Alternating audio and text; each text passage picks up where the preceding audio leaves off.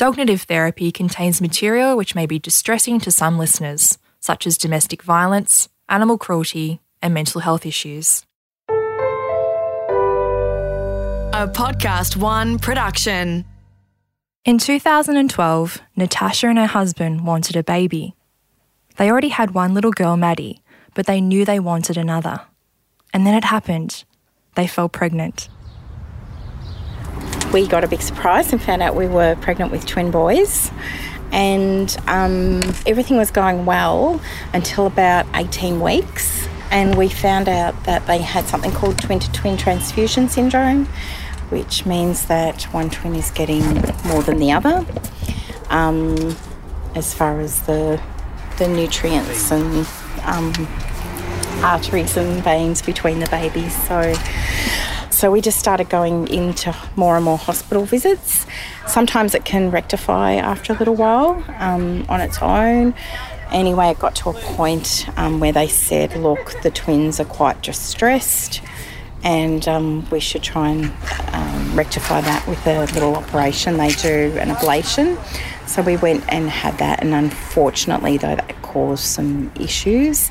And one of the twins, Max, he unfortunately passed away. So both of them passed away in utero. He passed away on Monday, and then by Wednesday, um, little Nicholas had passed away as well.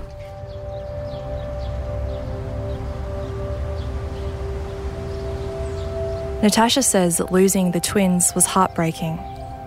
After it happened, she went through a long period of grief. Some days it was hard to get out of bed. But then Alfie came along, a little cavoodle who became part of their family. Probably my memory of picking up Alfie was holding him in my arms.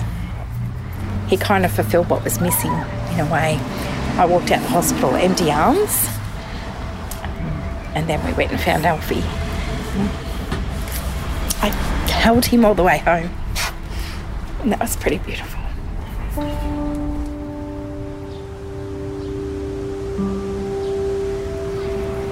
He's definitely part of our family, isn't he? Yeah. Maddie actually pointed out um, when she was in kinder, which is how many years ago? Three years ago now? Two.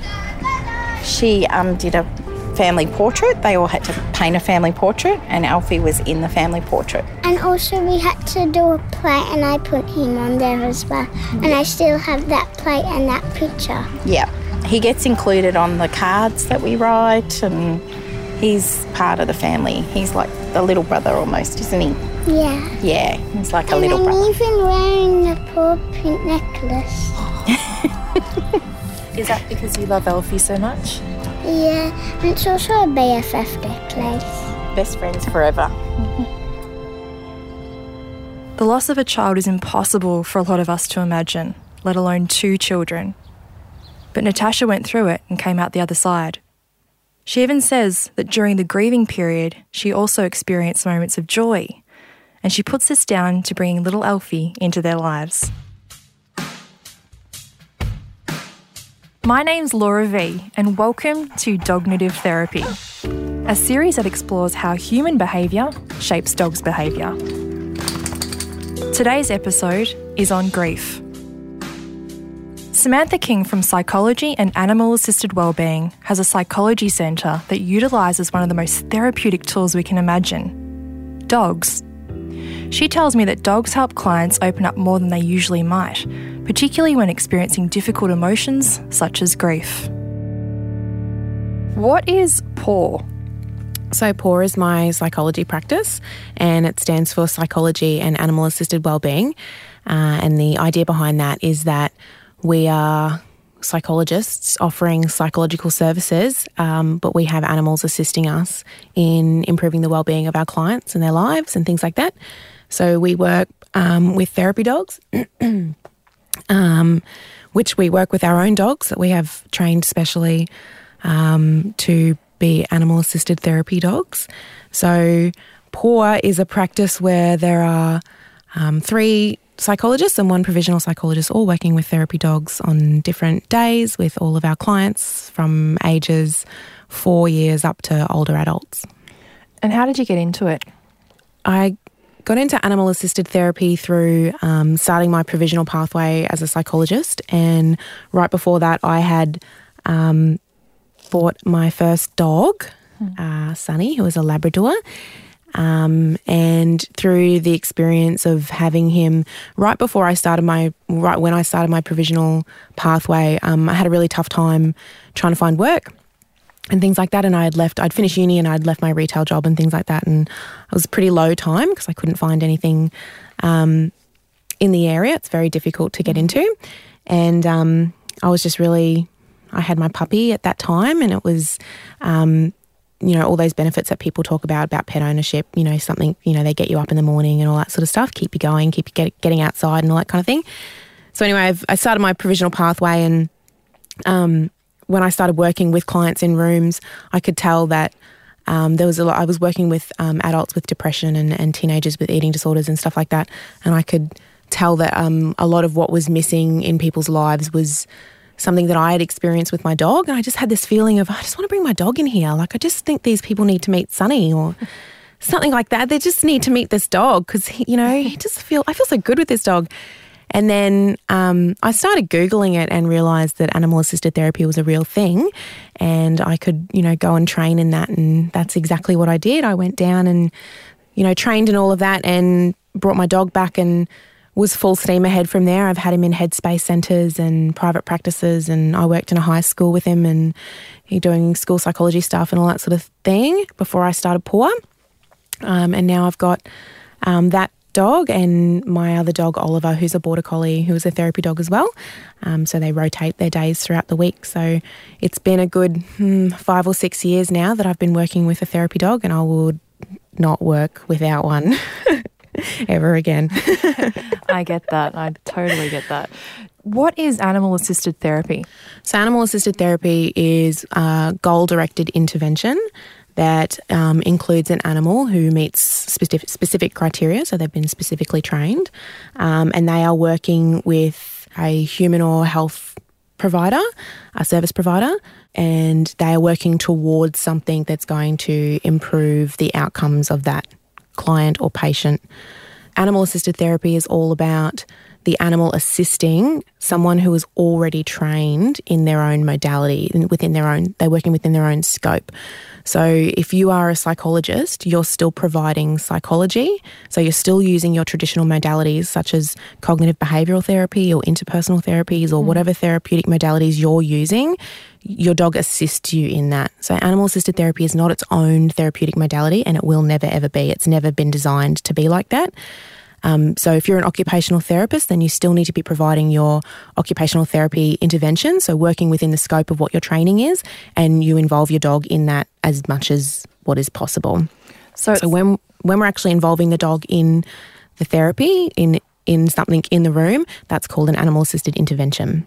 So it's sort of a, a, tool that a psychologist can use, like a, in in terms of their bag of tricks. It sort of helps yep. them to improve. Yep, something that... within your toolbox, just like if you um, had your dolls or something like that. So you're teaching social skills, and you might be using um, dolls in the room to to play out a social situation. Yep. We don't have to do that because we can play it out with our dogs. So I could give you an example of a therapeutic intervention that we might do. Um, so we might do a CBT task where we're looking at um, it's one that I do all the time when I feel worried, for example. And so if I'm dealing with a, with a child, particularly an autistic child, but any child, when we're looking at when I feel worried and, and what what makes me feel worried and what I can do um, to help with that worry, um, we do like we'll write out little posters and stuff like that. They if they clam right up and don't want to talk about that stuff. But if I do a poster of the dog first, um, so we'll do what what makes Sunny feel worried you know, and, and what do we do to help Sunny feel not worried? And then they we make that poster with pictures of the dogs and stuff like that, and then they make their poster about themselves and their worry and that kind of thing, and then it's that parallel between the two that engages the child and has that we get a more meaningful intervention. Tell me more about Sunny and Oliver. I know they're probably two loves of your life. Uh, what is it about these dogs that make them so essential in your practice as animals who assist your therapy? With animal assisted therapy, the research is there to support us in saying that the bond that is built with the client, with the dog, the human animal bond, so that's a well researched phenomenon. So that human animal bond that you facilitate between the client and your dog, a part of that comes from your bond with your dog as well. So my clients can see my relationship with my dog. They can see um, with Sunny and with Oliver that you you know what it's like when you see someone with their dog and they've got that real real relationship. So things like and the science tells us things like they're holding gaze and, and stuff like that. So um, when our clients see that, it's mirroring and modeling how their relationship with us will be as well. So um, when we have those safe, secure attachments with our dogs, then our clients are seeing that modeled as well, and they know that they can have that safe attachment with their therapist as well. It's a clinically safe area for them to be. Uh, it, it'd be awesome to talk a little bit about trust because what I find fascinating when you're saying that having that bond that you have with your dog as the therapist in the room makes the patient or the client feel safer to be able to talk to you. Can you talk more about how having a dog in the room helps develop trust between you and your your client? Yeah, so there's a study that's been done that looked at um, how people perceived the therapist when they were with a dog and when they were without a dog. Um, and the participants rated that the therapist um, se- seemed more friendly and attractive as well, but obviously it's not as important. um, but they they seemed more uh, friendly as a therapist and more approachable and things like that. And so what that did is it made the the, the participants rated that they would feel more comfortable in disclosing to that therapist. So there's something about um, seeing your therapist with a dog that makes you feel more comfortable. Um, it didn't give any higher rating on, of expertness of the therapist, so they didn't think that the therapist was, you know, necessarily a better therapist or not.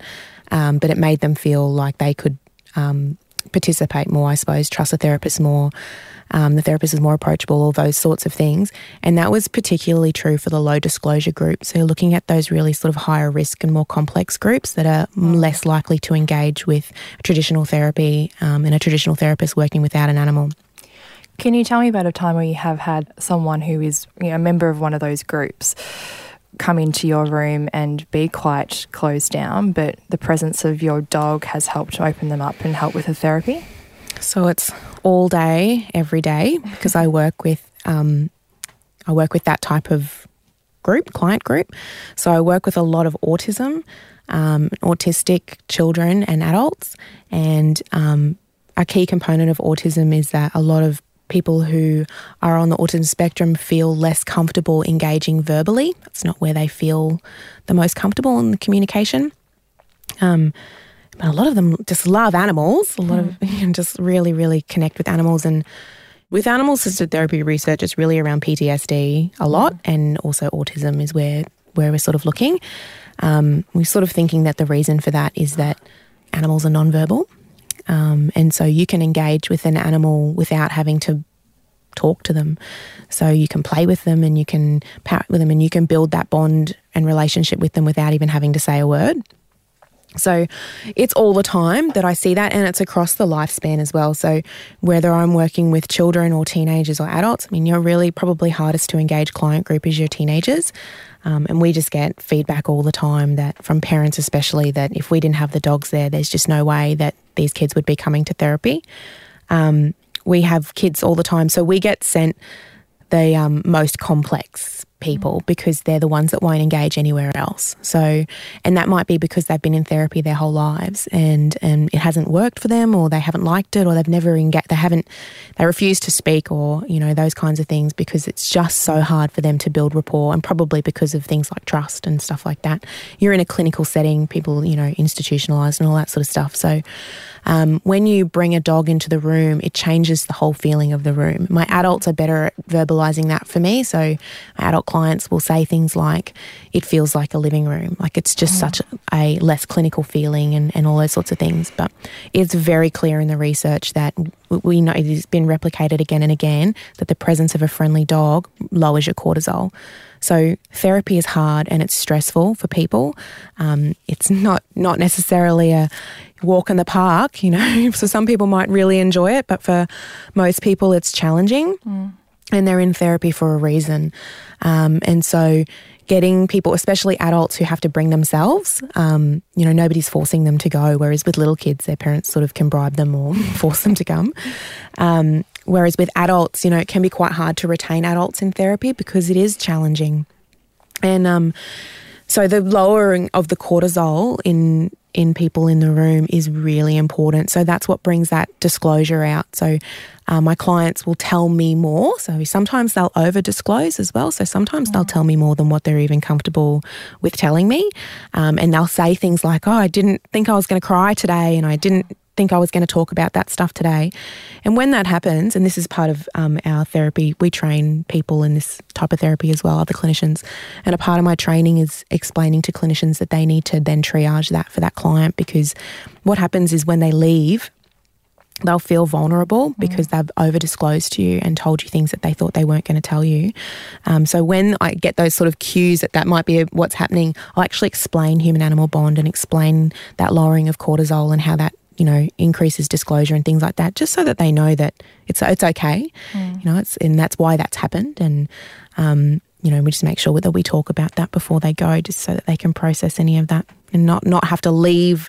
So when they leave the therapeutic setting and there's no more dog, and the cortisol might go back up, and then they're a bit stressed about the things that they've talked about.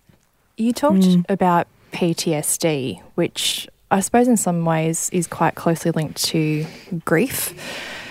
Can you tell me a little bit about what dogs can do for people who are suffering from PTSD or grief in particular? With PTSD, um, a big part of working with trauma with therapy animals is that grounding. Um, so, when someone is processing a trauma or experiencing the effects of a trauma, they can have uh, what we call flashbacks and things like that. They can dissociate in, in sessions. So, dissociating is when your sort of mind kind of leaves your body a little bit, you know, when you're on autopilot or things like that. That's a form of dissociation. So, um, people have, you know, like blackouts. People mm. can have blackouts and stuff like that. So, if we're trying to process a trauma with somebody and we're trying to prevent things like flashbacks and, and things like that, or if it's getting a little bit too hard, so we might even be dealing with something like a teenager who's um, first disclosing something as well, um, we absolutely incorporate the dogs in that and and clients will use the dogs um, patting the dogs and things like that to ground themselves again. So grounding is when you're bringing yourself back into the present moment. So you're stopping your mind from traveling away into that flashback um, or or leaving you with that dissociation. Um, you're bringing it back into your present moment. And it means that we can take breaks too. So um, the use of silence um, in therapy is really useful. Uh, so we use a lot of silence, but when we use silence, we're often looking at the dogs, and even if the dogs are sleeping, you know, you'll find that my, I'll find that my clients are just sort of having a bit of a pause in what's going on for them and looking at the dog, and I know that that is bringing their cortisol levels down and making things a little bit easier for them, um, and it just makes that silence a little bit more comfortable as well. With your clients who are experiencing grief, how do your dogs help them get through that? So I guess it depends on um, what grief they're experiencing. So I actually get sent um, people from GPs that uh, they send me people who are grieving the loss of an animal. So this is something that can be widely misunderstood by particularly GPs um, or anyone else in the in the industry who anyone who's not an animal person, anyone who hasn't, you know, isn't a dog person, they just may not understand um, the true impact of of losing a pet. Um, and so they get sent to us because we're obviously the dog lady, so we get sent all those sorts of things. Um, now, when we're dealing with grief of uh, losing a pet, describing human animal bond is really important. So, um, whether they've lost their cat or their dog or whatever it is, being able to explain to people why they felt the way that they felt about their animal while it was alive, I has I have found has been a really healing part of the process. Mm. So it could be their friends and family around them who just don't understand. It's just a dog. It was just a dog. Why are you so upset? That kind of thing. Um, so being able to explain that the human animal bond that they felt with that animal is true and real and um, very important and well researched and well respected in the research community and all those sorts of things. Um, I have found that to be really helpful for people who are processing the grief and loss of an animal. Um, and even looking at the example of when people um, are grieving a partner, so, you know, they might lose a husband or a wife or something like that, they'll be going through that grief process and then they might remarry after, you know, however many years or something like that. But we know we all know people that have lost a dog and have vowed that they will never ever get another dog ever again because the pain of losing that dog was just so much for them. And we hear those stories all the time of people who have lost a dog and they sometimes they'll come in and they'll meet my dogs and it's instant and they, I've, I'll have parents that come in they're bringing their kids in because you know they want their kids to do animal assisted therapy but the parents will be in my room for about three or four minutes and then all of a sudden they're broken down in tears and we're talking about the loss of their animal that they lost five years ago, 10 years ago, and that sort of thing. And it's just that um, they, they must have, you know, very quickly bonded with my dogs and then it's brought all of that back up for them. So when we're dealing with the grief and loss of a pet, then, um, you know, that's what I found have found is the most useful is being able to describe why they're feeling that way and then you're going through your, your typical grief and loss stuff.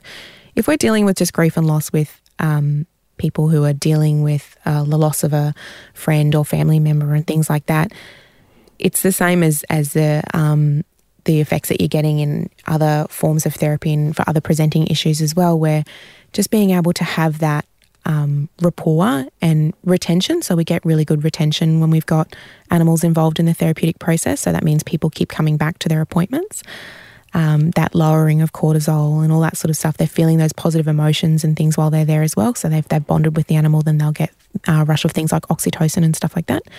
Um, it just helps the process of being able to talk about that person that they've lost um, and going through those stages of grief. It's just made that little bit easier because they've got a therapy dog there who's, you know, doing all of those things for them. And they might not even know that the dog is doing those things. we don't necessarily explain to everybody that the, the, having the dog here is lowering your cortisol and, you know, making you want to come back and all those sorts of things. I'm Laura V, and you're listening to Dognitive Therapy.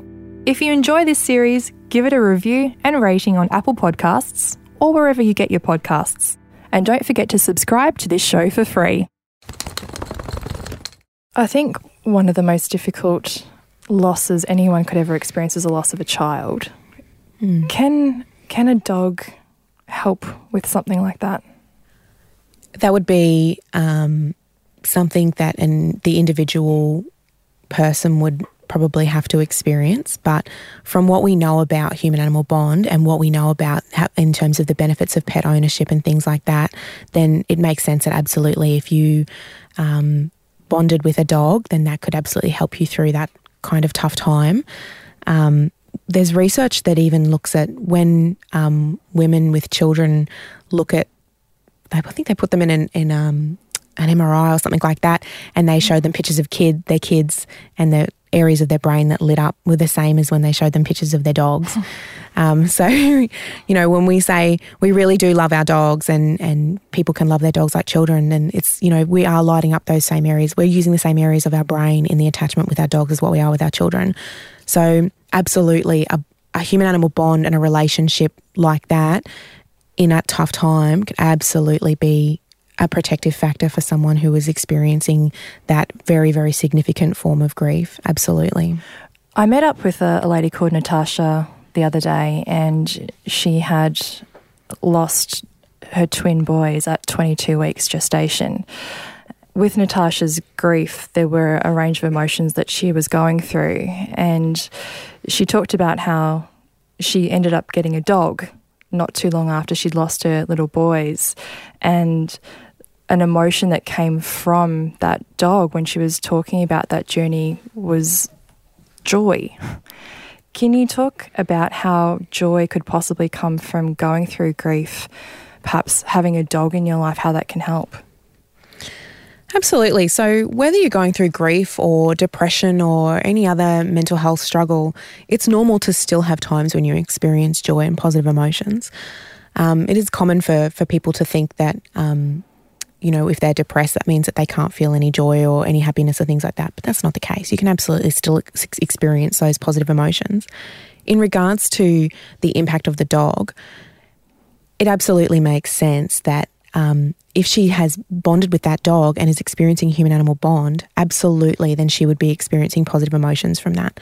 So, one of the things that um, I really experienced with Sunny when I got him was um, that relationship was very safe um, and I was able to develop a secure attachment with him.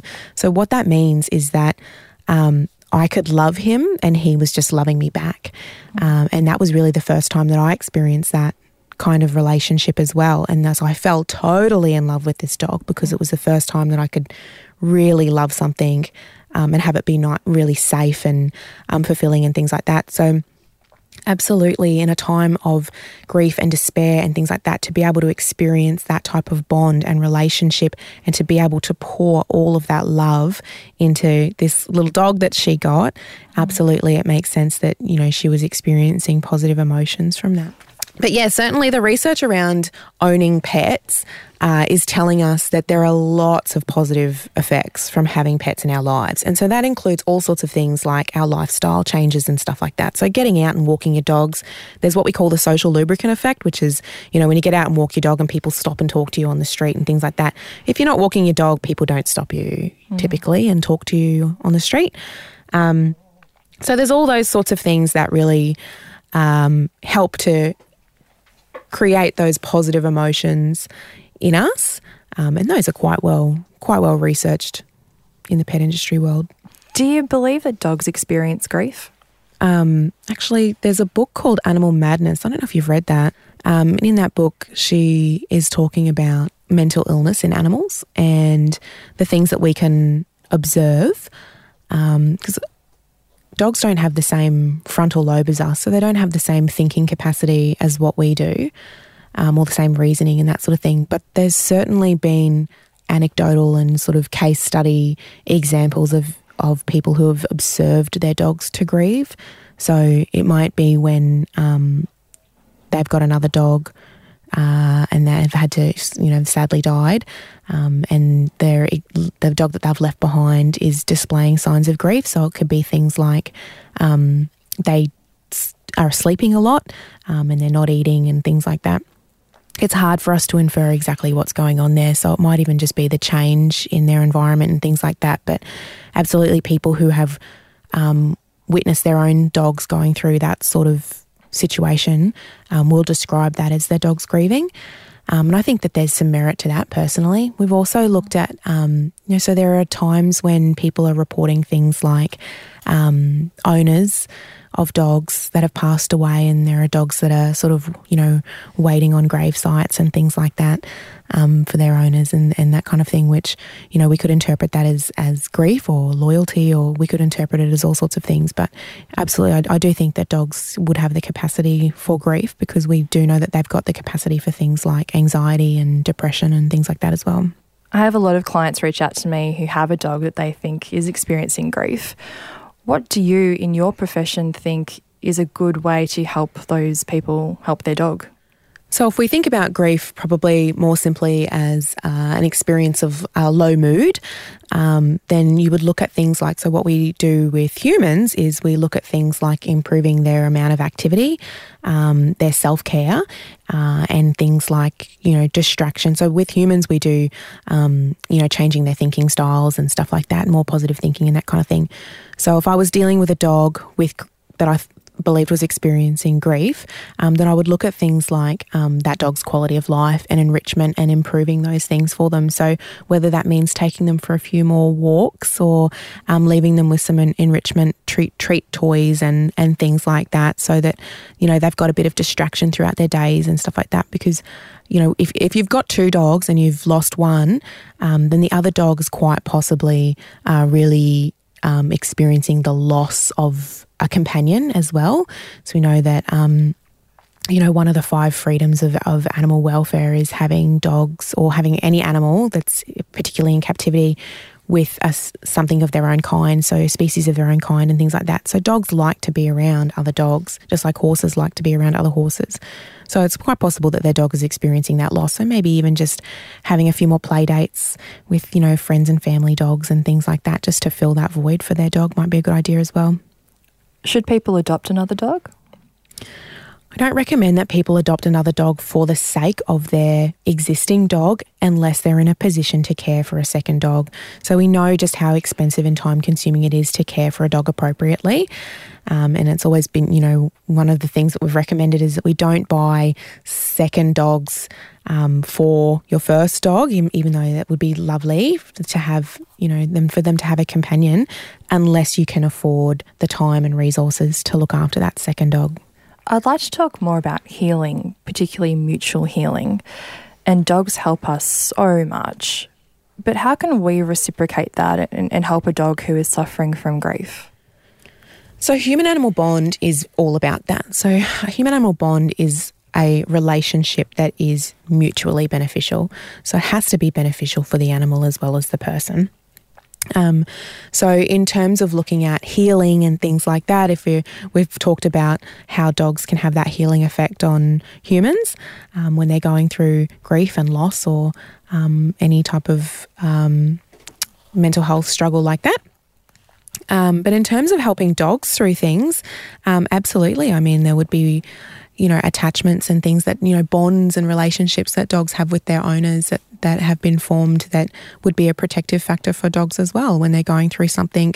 Um, and it might be like a loss, or it could be, um, you know, my border collie is, um, I've got a miniature pony and she's a little bit naughty. So she's only very young. She chases the dogs. So um, she thinks it. it's a game. So Oliver, my border collie, if when he's in doubt, he comes to me. So um, that's one of my favourite things about him, particularly in a therapeutic setting as well, because we work with kids that can sometimes be a little bit unpredictable and and that kind of thing. So he, if he gets a little bit uncertain, he comes to me. And what what that's useful for in situations like with Ruby, the pony who started chasing him around, is that I can protect him when he's close to me. So he's inside my bubble and I can protect my bubble from Ruby, the pony. Or if he's inside my bubble and um, it would be unusual for a, a, client to enter my bubble as well. So, um, you know, that's an example of how uh, that human animal bond can be really useful in situations where a dog would be feeling maybe a bit anxious or unsure about something. What's the most rewarding part of what you do? Being a psychologist is an incredibly difficult, taxing role um, because we are often dealing with traumas and and people's stories that are, are quite heartbreaking and things like that. And those things can can take their toll on you over time. Um, having therapy dogs in the room, we, there, we also know that it helps the therapist and even your colleagues and, and anyone that the dog comes in contact with. It's it's really useful for our self care. So it really helps us throughout the day. So, you know, I have to take my dogs for walks throughout the day, which means I have to get out of my office and go outside and, and walk the dog around and things like that. Those little self care things um, make my job a lot easier than what it is for people who don't work with therapy dogs. So, what I really enjoy is the amount of people that we can help and um, guide them through the things that are going on in their lives for them um, without it taking a huge, massive taxing toll on us because we've got our dogs there. Our dogs are facilitating the, the therapeutic interventions such that um, the the work that we're doing in the therapeutic setting is faster and we get better outcomes. The research is there for that too. So, our job as a therapist is easier. The experience for the client is easier. Uh, everything is, you know, fast tracked. Um, so, in terms of our job satisfaction, it's high. Um, and in terms of our self care, it's good. And in terms of our outcomes with our clients, they're good. So, uh, that is the, the part for me. Um, and I'll, that's why I'll never not work with dogs again, is because I can see it's ticking all these boxes. And, you know, at the end of every day, I'm, I'm okay. Um, the dogs are okay. We do have lots of things in place to, to make sure our dogs are okay. Um, and our clients are, are benefiting from the whole process as well. Samantha King, thank you so much for your time. Thank you. Thanks for having me.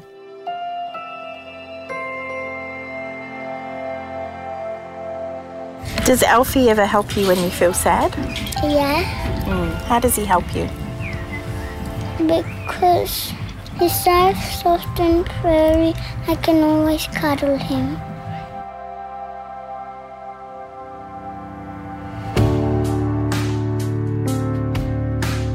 This show was written by me, Laura V, and my amazing producer, Dave Swolenski. Audio production is by Darcy Thompson.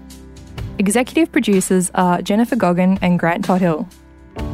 If you want to see additional content, photos, and videos of some of the gorgeous dogs in this series, go to our Instagram page at podcast1au or check us out on Facebook. Dognitive Therapy is a PodcastOne production, recorded in the PodcastOne studios, Melbourne.